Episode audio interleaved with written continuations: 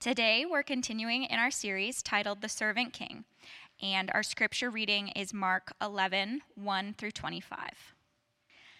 Now, when they drew near to Jerusalem, to Bethphage at Bethany, at the Mount of Olives, Jesus sent two of his disciples and said to, them, said to them, Go into the village in front of you, and immediately as you enter it, you will find a colt tied, on which no one has ever sat.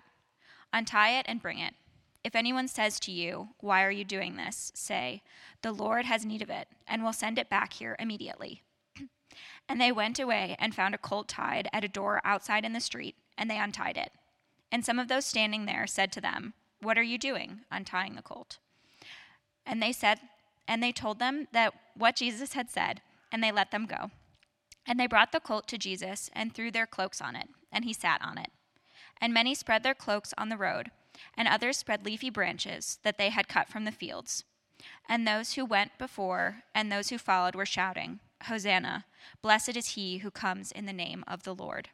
Blessed is the coming kingdom of our father David. Hosanna in the highest. And he entered Jerusalem and went into the temple. And when he looked around at everything, and it was as it was already late, he went out to Bethany with the twelve. On the following day, when they came from Bethany, he was hungry. And seeing in the, dis- in the distance a fig tree and leaf, he went to see if he could find anything on it. When he came to it, he found nothing but leaves, for it was not the season for figs. And he said to it, May no one ever eat fruit from you again. And his disciples heard it. And they came to Jerusalem. And he entered the temple and began to drive out those who sold and those who bought in the temple. And he overturned the tables of the money changers and the seats of those who sold pigeons. And he would not allow anyone to carry anything through the temple. And he was teaching them and saying and saying to them, Is it not written, My house shall be called a house of prayer for all the nations, but you have made it a den of robbers? And the chief priests and the scribes heard it, and were seeking a way to destroy him, for they feared him because all the crowd was astonished at his teaching. And when evening came, they went out of the city. As they passed by in the morning, they saw the fig tree withered away to its roots. And Peter remembered and said to him, Rabbi, look, the fig tree that you cursed has withered. And Jesus answered them, Have faith in God. Truly I say to you, whoever says to this mountain, Be taken up and thrown into the sea, and does not doubt in his heart, but believes that what he says will come to pass, it will be done for him. Therefore, I tell you, whatever you ask in prayer, believe that you have received it, and it will be yours. And whatever you stand and whenever you stand praying, forgive if you have anything against anyone, so that your Father also, who is in heaven, may forgive you your trespasses. Well, hey, good morning. Uh, good to be with you. My name's Nate, if I haven't met you yet. Um, so, one of the websites I go to, I would probably say two or three times a day, is ESPN.com. And uh, this week, I was searching through ESPN, and uh, there was a story that this past week in South Carolina, law enforcement officials went to an upstate mall and they confiscated 600 fake championship rings at a, at a, at a store that sells things like that. Um, they, these, these 600 rings included 157 Super Bowl rings, 83 NBA final rings, 99 World Series rings, and 29 Stanley Cup rings. Uh, the estimated value retail was up to upwards about $15 million. So here they are, this, these championship rings, they look legit. They look authentic, they look real, and yet they're counterfeit. As we continue in our series to the gospel according to Mark, this passage is about something that's counterfeit. Counterfeit spirituality. And Jesus shows up in the passage to show us what true spirituality is and how we can have it. And so this passage shows us four things about that. It shows us the source of true spirituality, the counterfeit to true spirituality, the gift of true spirituality, and lastly, the community of true spirituality. So let me pray and we'll get in. Gracious God, uh, we ask that you would take your word and that by your Spirit we might simply know you, we might simply walk with you. So give us eyes to see where we are settling for a counterfeit spirituality, and give us grace and power to live out the real thing. Amen. Well, the source. Um, you know, this passage opens, and we see Jesus drawing near to Jerusalem. And you'll notice Jesus is incredibly intentional here. Uh, look with me at verses 2 and 3. And Jesus said to them, the disciples, Go into the village in front of you, and immediately as you enter it, you will find a colt tied on which no one has ever sat. Untie it and bring it. If anyone says to you, Why are you doing this? say, The Lord has need of it, and we'll send it back here immediately. You know, um, this section almost reminds me of uh, when my wife sends me to the grocery store, you know, to get the exact thing in this aisle, not this, not that. Or if you've got kids, you say, kids, get this, not that. It's clear instructions. And so the question is, why is Jesus being so planned out here?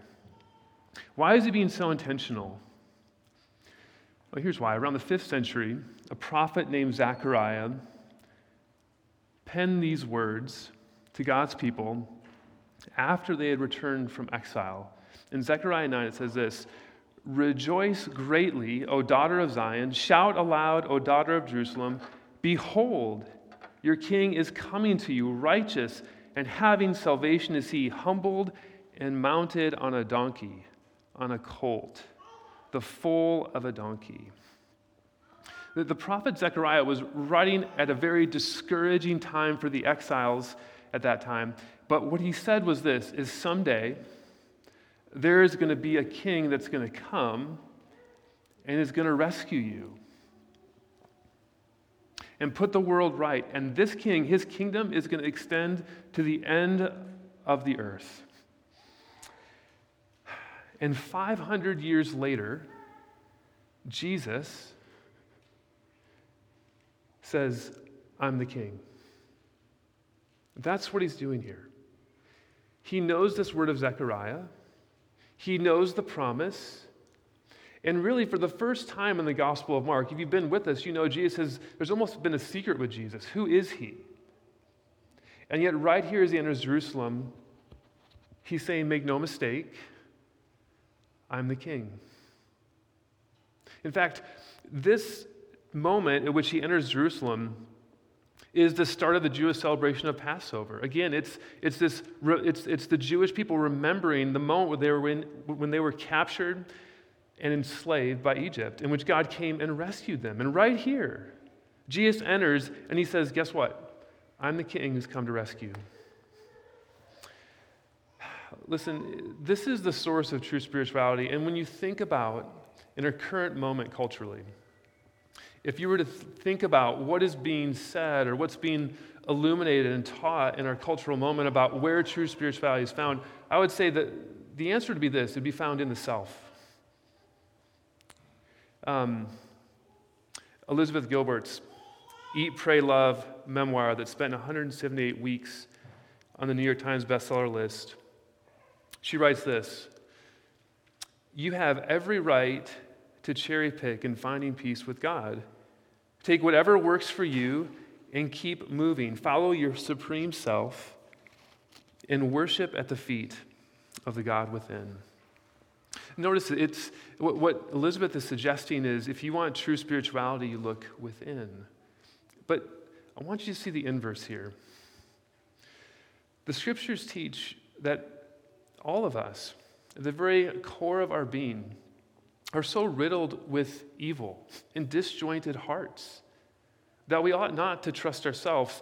And the very notion of this, I mean, let's put it this way think about, I'll just put it this way. One of our first um, contemporary poets, Taylor Swift, in her new song Anti Hero, she puts it right. She says, It's me. Hi, I'm the problem.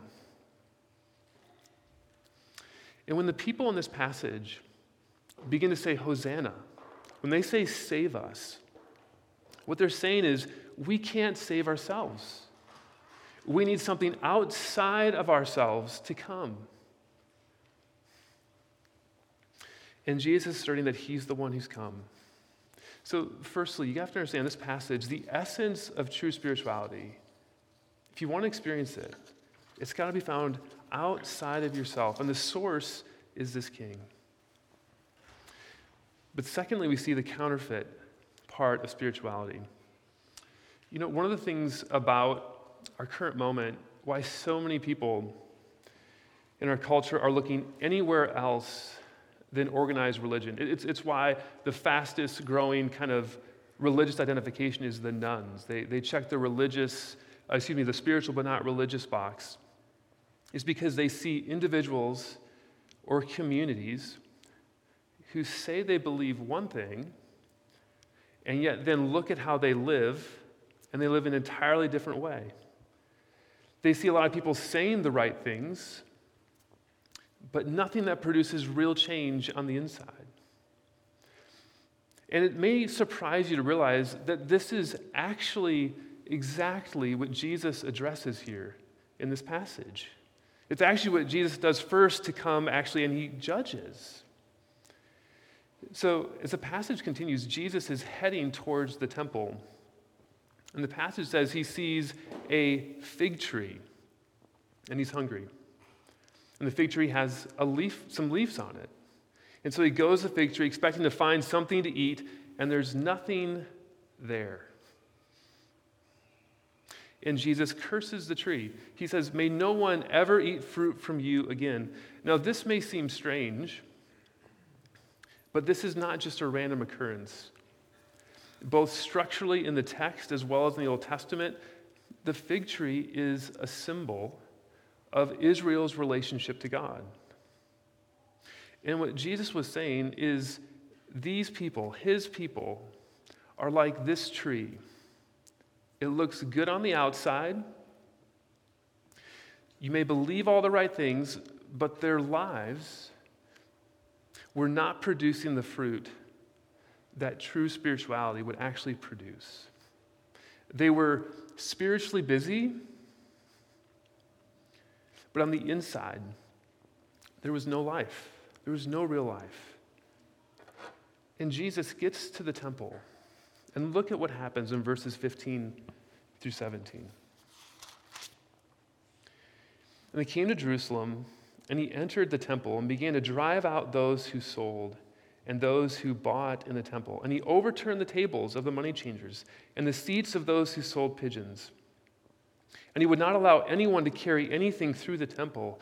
And he was teaching them and saying to them, Is it not written, My house shall be called a house of prayer for all the nations, but you have made it a den of robbers? So, what's happening here? Well, the celebration of Passover would bring hundreds of thousands of pilgrimages of, of pilgrims to Jerusalem and they come from far away, and they couldn't bring the sacrifices necessary.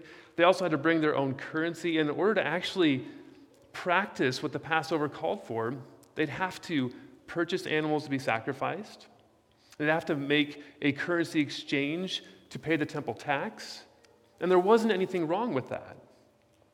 The problem that Jesus has is where it's happening. It was happening in the court of the Gentiles. In other words, to, to give you a backdrop, when God spoke to David and Solomon to build this temple, he designed in such a way where actually his presence would be. His very presence promised to be there. And in this temple, there's actually a place set aside for the nations to come to seek him. And here's the thing in that present moment, in that day, there were actually four other markets outside the temple where people could go to buy sacrifices and make exchange of currency. But something happened.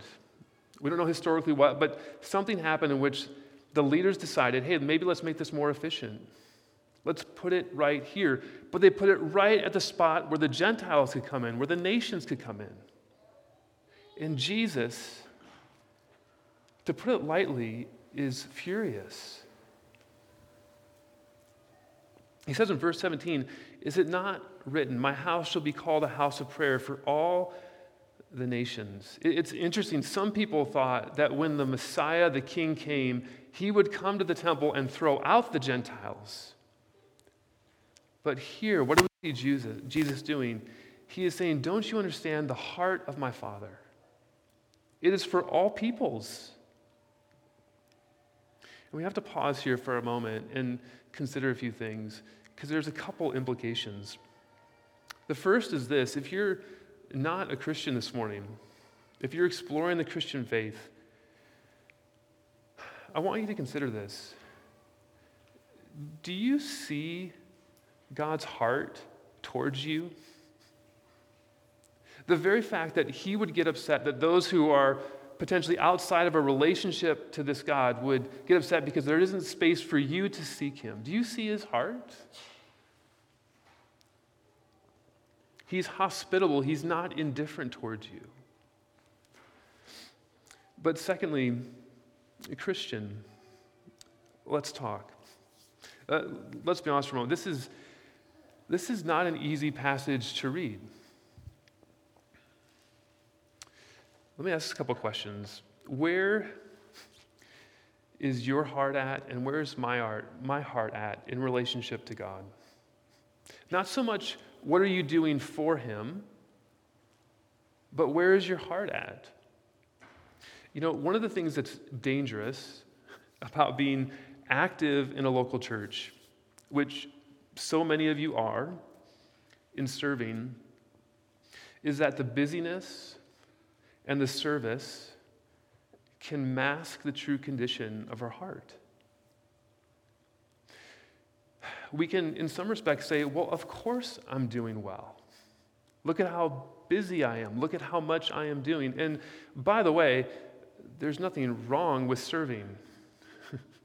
I hope no one stops serving after this service, right? But, but the point is, there can be a danger to that.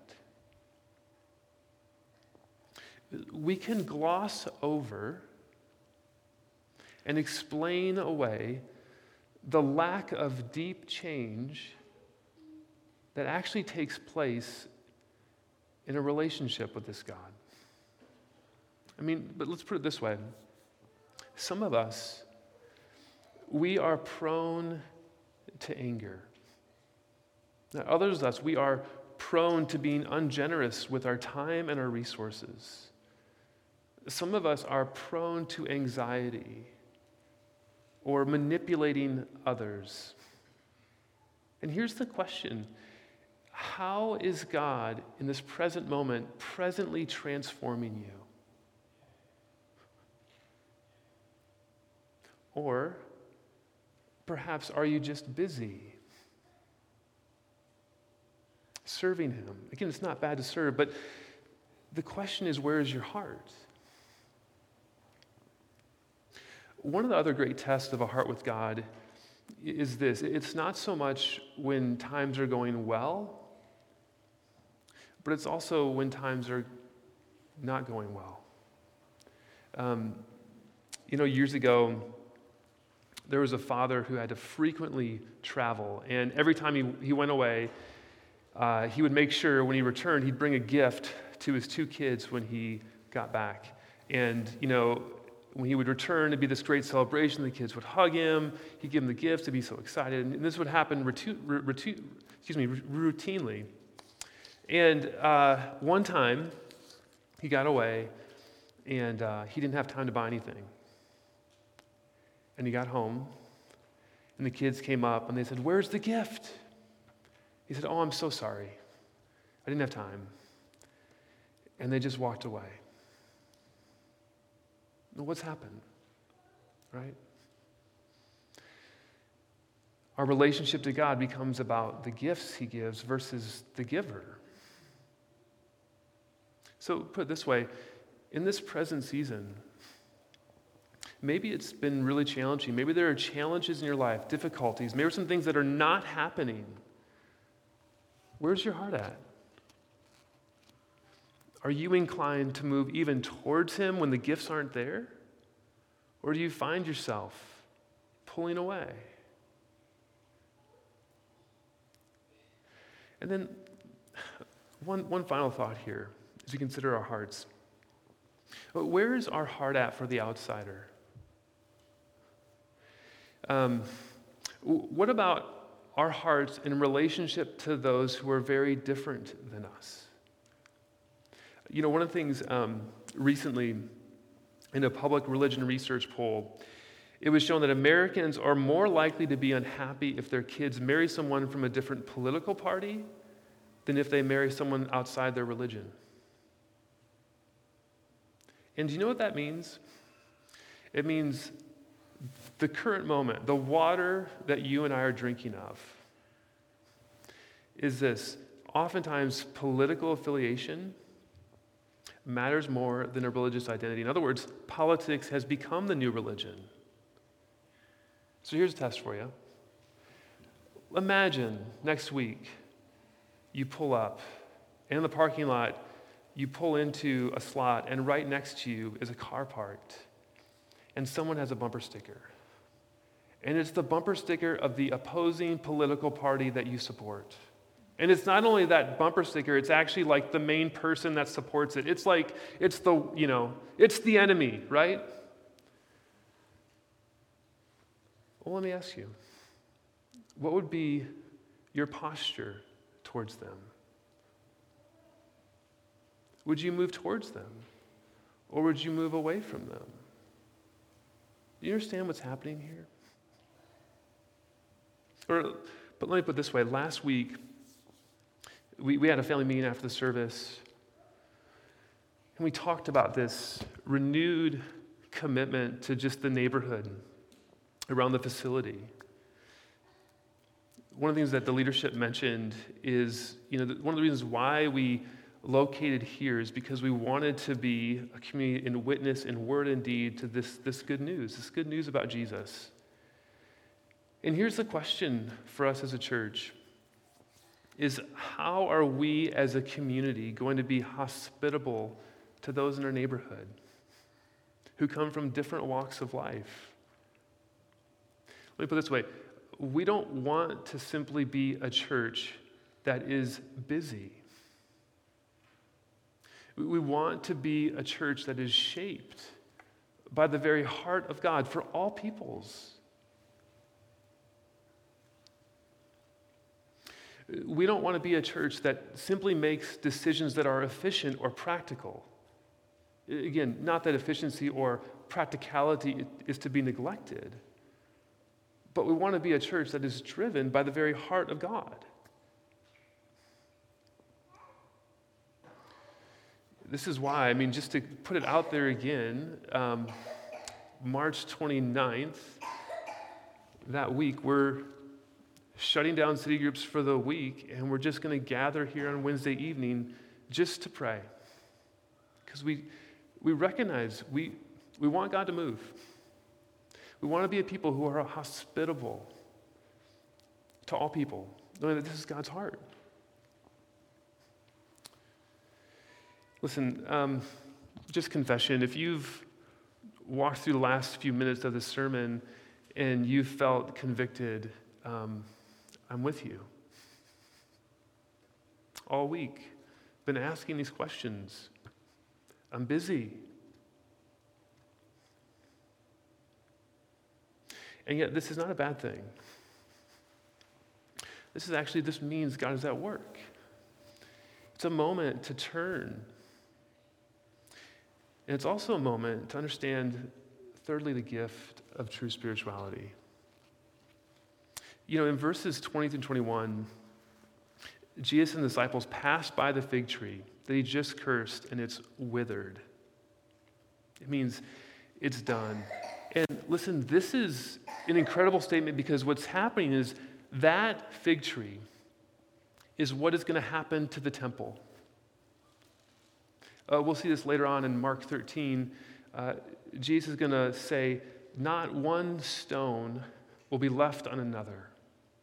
And uh, a few years ago, my wife and I had a chance to go to Israel. We were in Jerusalem, and we're walking around, and I'm not joking you, there are the stones that are still there that are thrown down from AD 70. they have kept them there.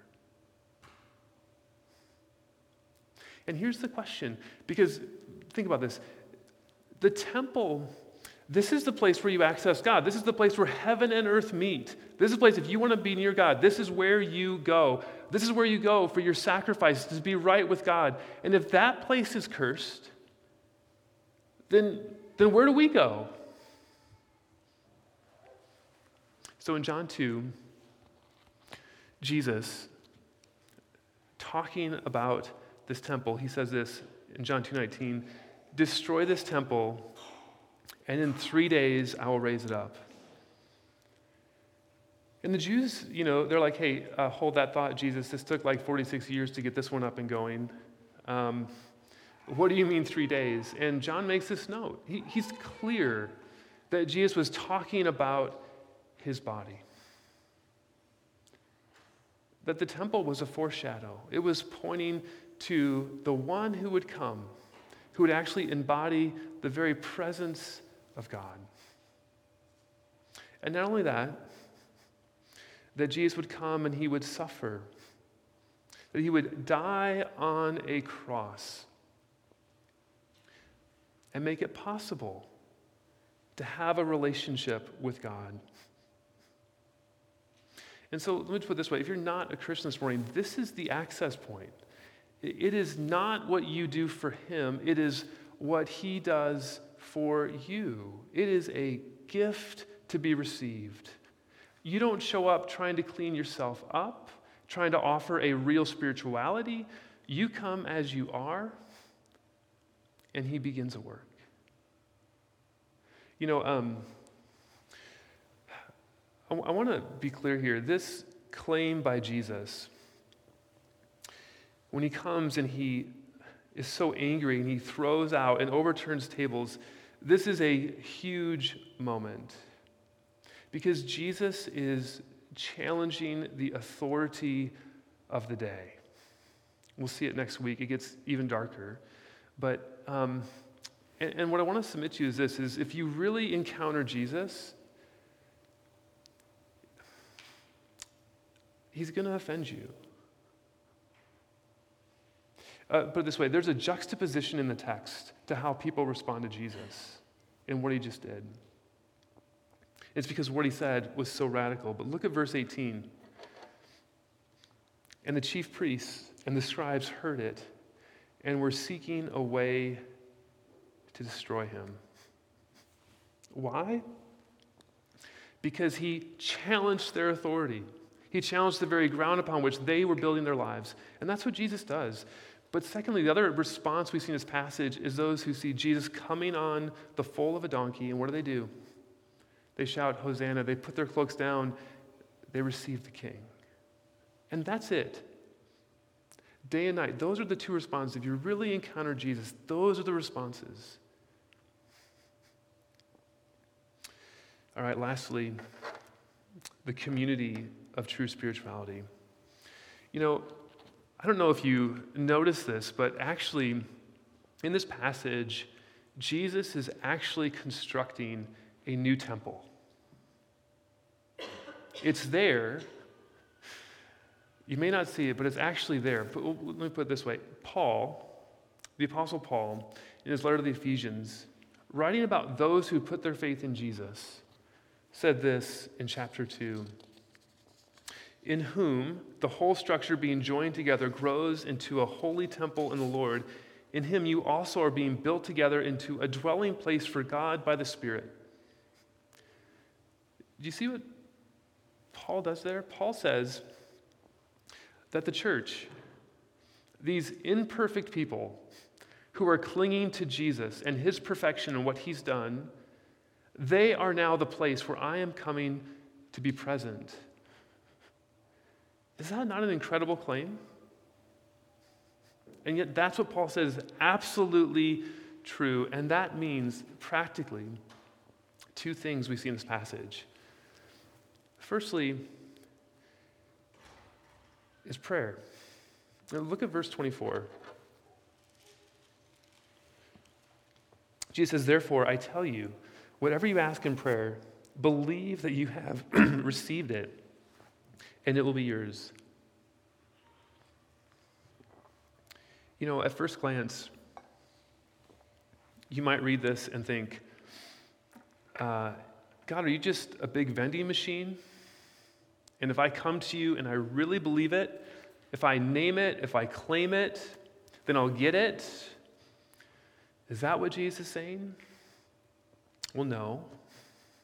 We go some other passages to, to work out some of this situation, but let me put it this way. I think the reason why Jesus communicates this so extremely open is because he really wants us to come with every aspect of our life and to talk to him about it. Or let me put it this way when Jesus was crucified, one of the things that happened in the temple is that the curtain that separated the Holy of Holies from the rest of the temple, the spot at which his presence dwelt, the, the spot at which only one time a year the priest could go in, one time a year, it tore from top to bottom, which means Jesus saying, You have full access. Come. Come with all of who you are. You know, one of the hymns that I used to sing when I was young was What a Friend We Have in Jesus. And there's a line where it says, What a privilege to carry everything to God in prayer. You know, uh, one final thought. It's noteworthy last week in our passage, James and John, and then blind Bartimaeus, they come to Jesus with requests. And Jesus, is, Jesus has the same thing to both of them. What do you want me to do for you? Isn't that incredible? Consider this for a moment. Uh, what if could you consider for a moment that that is exactly what Jesus would say to you? What do you want me to do for you? If that's true, how would you live? Do you understand last week uh, he answered one of those prayers, and then the other one he's like, You don't know what you're asking. like, I'm not going to answer this the way you're asking because you have no clue what that means. But it means you still come to him. And then lastly, if it's really true that the church is this new temple, this place where God's presence dwells, not only is prayer to be this regular, routinely thing, but it's, it's also marked by forgiveness. Verse 25. Jesus says, And whenever you stand praying, forgive if you have anything against anyone, so that your Father also who is in heaven may forgive you your trespasses. Just a quick note true spirituality is not an individual sport, it's not golf, okay? It is a, it is a team. And, you know, one of the things that happens at Redeemer City, I know there are oftentimes, week after week, there's new faces that come, and we're so glad you're here. But one of the regular conversations um, in the midst of just people coming is I'm just asking the question, like, can you just step in a little bit more? And, you know, maybe that means stepping into a city group. Maybe that means finding a place to serve. Maybe that means checking a box, meeting with the pastor. Um, but, but true spirituality is always lived out in community. But then notice Jesus is clear. It gets messy, right? Because forgiveness is required. It means when you get in community, people are going to do things and say things that are going to hurt you. And vice versa, you're going to do things and say things and maybe not do things that are going to hurt others. And Jesus says, when you get up to pray, forgive. Um, just one myth I want to break down here. We actually talked about this at our Gospel Care Roundtable last fall. It was really good. But one of the myths we talked about is forgiveness is not a feeling. Do you know that? This is really important. Forgiveness is not a feeling, forgiveness is a choice. Forgiveness is you saying to the other person, maybe it's in your mind, maybe not outwardly, but saying, the thing you did to me, I am going to absorb the cost. I'm not going to take it out on you. And the only reason you can do that, the reason why the ground of the Christian faith is the gospel, is because that's exactly what God has done for you in Christ. Because your horizontal relationship, check this, affects your vertical relationship. So if this is not right, then this is also not right. And that's so important. So, so, so think for a moment, like right now, are there situations? Are there people who have hurt you? Is there bitterness in your heart growing? Are you replaying things people have done or not done? And what Jesus is saying here is true spirituality works its way out in granting forgiveness. And uh, just to be clear, I know some of you, you have had some deeply hard things and awful things that have been done to you. And I would just submit to you that some of you, it's going to take a lot of time, it's going to take some counseling, it's going to take some work. But I promise you that God is faithful. That He can actually be at work in your heart, restoring that which has been broken, and give you peace. So let me just ask you as we conclude if, if Jesus has come to offer true spirituality, the real thing, what, what does this mean for you today? Uh, some of you this morning, you're not sure what you believe, you're not sure about Jesus, you're still exploring who he is. Um, can I just encourage you for a moment? One of the things about this passage we didn't talk about, but it is amazing, is Jesus' character you know, we go back to the beginning of the triumphal entry. Jesus uh, enters in on the foal of a donkey. And what you need to know, in most of the time, kings would not come in on foals, they would come in on war horses. And that says something about Jesus' character that he is humble. Don't mistake him to be a weak king. He's not weak. He is asserting that he's the king, but he's humble and he's come to serve you. There's no one else you can give your life to that can do that, that is like that. It's always one or the other. Jesus possesses both. Do You see how beautiful that is? Others of us, you know, this morning, uh, Uh, maybe like me, you've been, been convicted, you're actively serving, but if you're honest, you feel the gap between who you are and who you're called to be. And I would just encourage you this morning, one of the, one of the, the wise things a pastor said a number of years ago is this, is for every one look at yourself, take 10 looks at Christ. In other words, don't be navel gazing at yourself, but get your eyes up. He will meet you with his strength, with his grace, with his presence. He is faithful.